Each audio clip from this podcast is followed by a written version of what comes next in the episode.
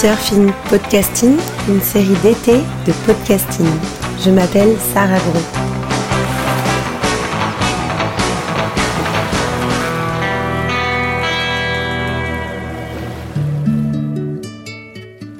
Durant quatre épisodes, nous avons analysé comment le surf avait évolué avec son temps. Dans une société mouvementée par la crise climatique, nous nous sommes intéressés à un lien particulier. D'un côté, l'impact des changements naturels sur le surf, et puis d'un autre, la prise de conscience écologique qu'il peut en résulter. Et pour ce cinquième et dernier épisode, nous retrouvons notre invité, Gibus de Soultré.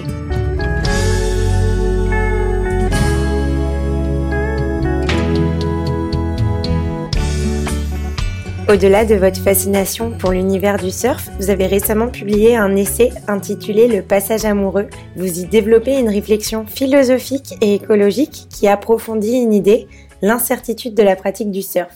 À quoi ou à qui cette incertitude fait-elle référence? Alors, le surf dans sa pratique est une pratique de l'incertitude, puisque la vague est incertaine. Donc, quand on va surfer, on ne sait pas la vague qu'on va prendre. Je dis toujours, euh, on est dans son libre arbitre, c'est-à-dire qu'on décide de son choix et on sait à quoi s'attendre quand on est dans son libre arbitre. À partir du moment où on se lève le matin, on va à la plage, même on rame jusqu'au large, c'est encore moi qui décide de mon action. Donc c'est moi qui décide de ce que je veux faire, c'est mon libre arbitre. Et une fois qu'on est assis au large et qu'on attend la vague, je suis plus dans mon libre arbitre. Il faut que la vague elle vienne. Et donc là, il faut qu'il y ait une rencontre.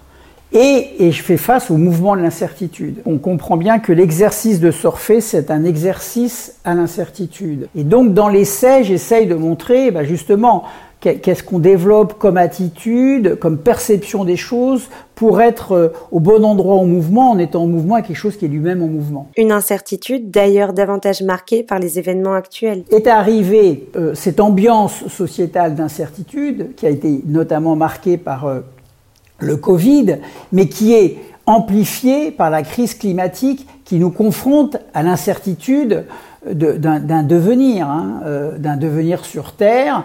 Et donc on rentre avec un environnement qui devient aussi incertain que la vague pour le surfeur. Alors face à cette incertitude du, du, changement climatique, il y a évidemment une première attitude de lucidité écologique à avoir, et donc d'action écologique à avoir, mais aussi il y a une façon aussi de, s'y exercer, non pas avec euh, l'angoisse euh, d'une fin du monde, hein, mais beaucoup plus avec le fait que, eh bien, on s'adapte à, cette incertitude par une attitude aimante, par un, regard aimant, et notamment aimant vis-à-vis de la nature et de la ressource, et à ce moment-là, on invente on invente autre chose. Et c'est ce que, ce que je conçois un peu comme le passage amoureux. On peut d'ailleurs se demander, est-ce qu'en accordant une attention aussi intense à l'océan et à son rythme, le surfeur pourrait s'éveiller à une sensibilité qui déboucherait sur une prise de conscience écologique? Alors le surf est mineur. Le surf est totalement mineur et puis surtout que le surf il est devenu un objet de consommation et aujourd'hui le surfeur, il n'est absolument pas exemplaire, il est un consommateur comme un autre. Hein. Il, brûle du CO2 euh, à savoir qu'en faire par ses déplacements. Euh, son matériel euh, est, en majeure partie fait à partir de la pétrochimie. Par contre, par le fait qu'il aille dans l'eau, qu'il soit confronté à la vague, qu'il soit dans la nature, ça éveille en lui une prise de conscience. Et cette prise de conscience peut l'amener à, avoir une attitude différente. C'est le geste j'ai profité de l'océan, j'ai tiré du, du, plaisir de l'océan, et à mon tour, j'enlève l'épine du pied de l'océan en lui enlevant le plastique.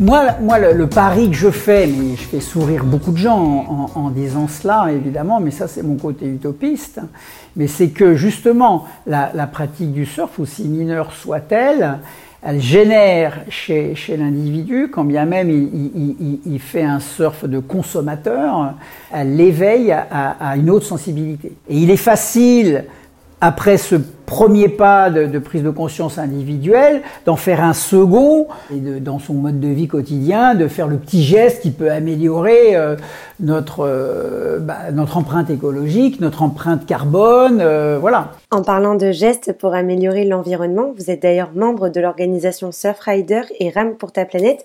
Que représentent ces ONG pour le surf? Alors, elles ont une influence euh, de, prise de conscience hein, euh, du surfeur. Après, une association comme Surfrider Foundation a finalement été l'expression d'un certain nombre de surfeurs euh, qui ont une sensibilité à l'environnement pour aller au-delà des seuls surfeurs et d'avoir une action environnementale au, même titre que d'autres ONG. Donc Surfrider a, a, une reconnaissance institutionnelle, fait du lobbying en, au, niveau de l'Europe, et, son principal combat, ça a été le déchet. Et donc, notamment quand il y a eu la COP 21 en France à Paris, eh bien, Surfrider, avec d'autres associations, avait monté euh, euh, euh, une plateforme qui s'appelait Océan et Climat et qui visait à, à, à éveiller les politiques à non seulement la prise de conscience du réchauffement climatique, mais au fait que l'océan était un acteur de régulation climatique. Et donc il fallait préserver l'océan, parce que l'océan n'était pas cité dans, dans, les accords. Euh, voilà. Et, euh, Surfrider a participé à cela. Et ils étaient dans les coulisses de la COP 21.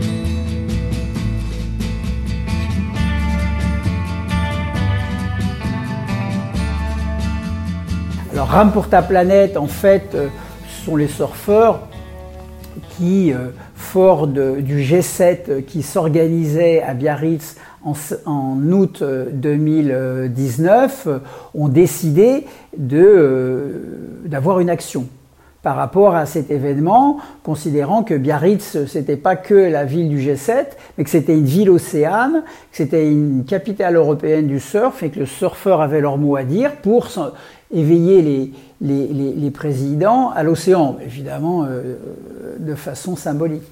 Et on va faire une manifestation tous les premiers samedis du mois pendant quasiment un an. Ça nous permettra d'arriver avec une force qui est celle du surf. Et la force du surf, c'est d'être euh, une action persévérante. Et en menant cette action, on s'est rendu compte que c'était un mouvement citoyen et qu'au lieu euh, d'appeler les gens à l'action, on laissait venir les gens à ces rames. Et on a suscité un mouvement d'assentiment.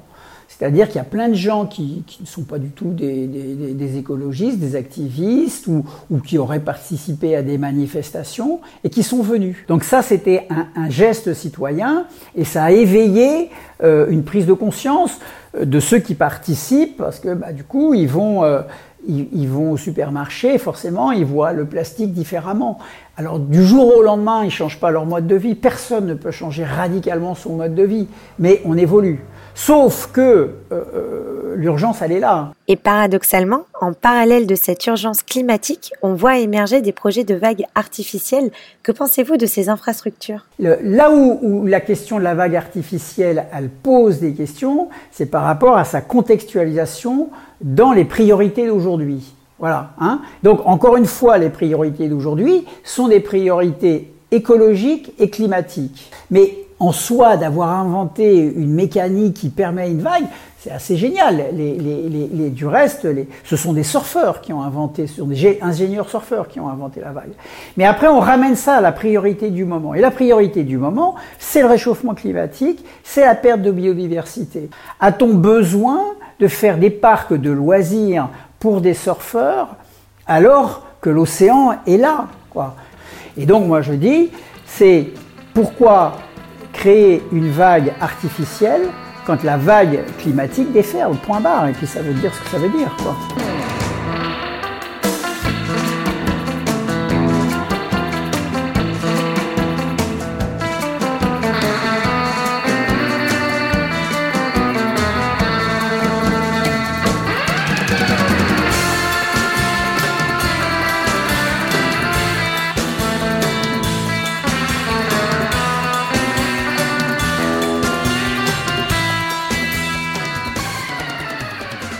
Y avait eu un projet assez important à Sevran, au nord de, Paris et qui euh, a failli se faire. Et puis il y a eu un changement de municipalité.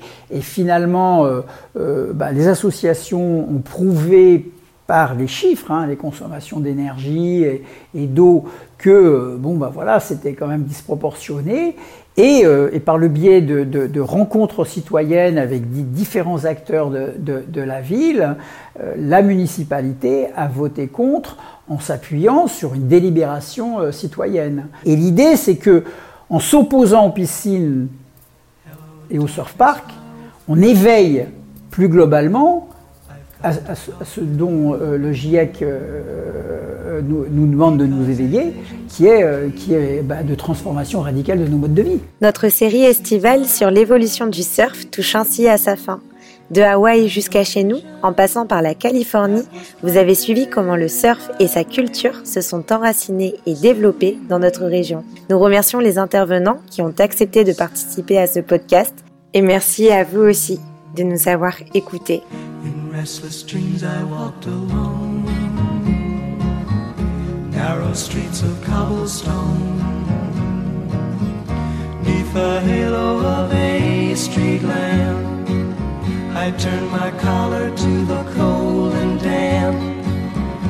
When my eyes were stabbed by the flash of a neon light, it split the night the sound of silence. Vous venez d'écouter Surfing Podcasting, une série podcasting. Retrouvez tous les épisodes ainsi que l'ensemble de nos podcasts sur notre site, nos réseaux sociaux et sur toutes les plateformes d'écoute. Nous vous souhaitons une bonne session.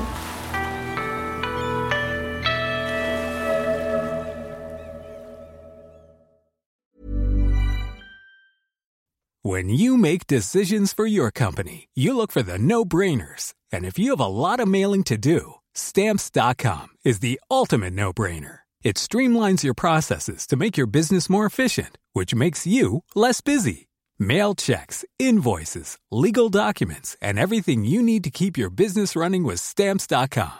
Seamlessly connect with every major marketplace and shopping cart. Schedule package pickups and see your cheapest and fastest shipping options from different carriers. With rates up to 89% off USPS and UPS rates. And with the Stamps.com mobile app you can take care of mailing and shipping wherever you are. Make the same no-brainer decision as over 1 million other businesses with stamps.com. Sign up with code program for a 4-week trial plus free postage and a free digital scale. No long-term commitments or contracts.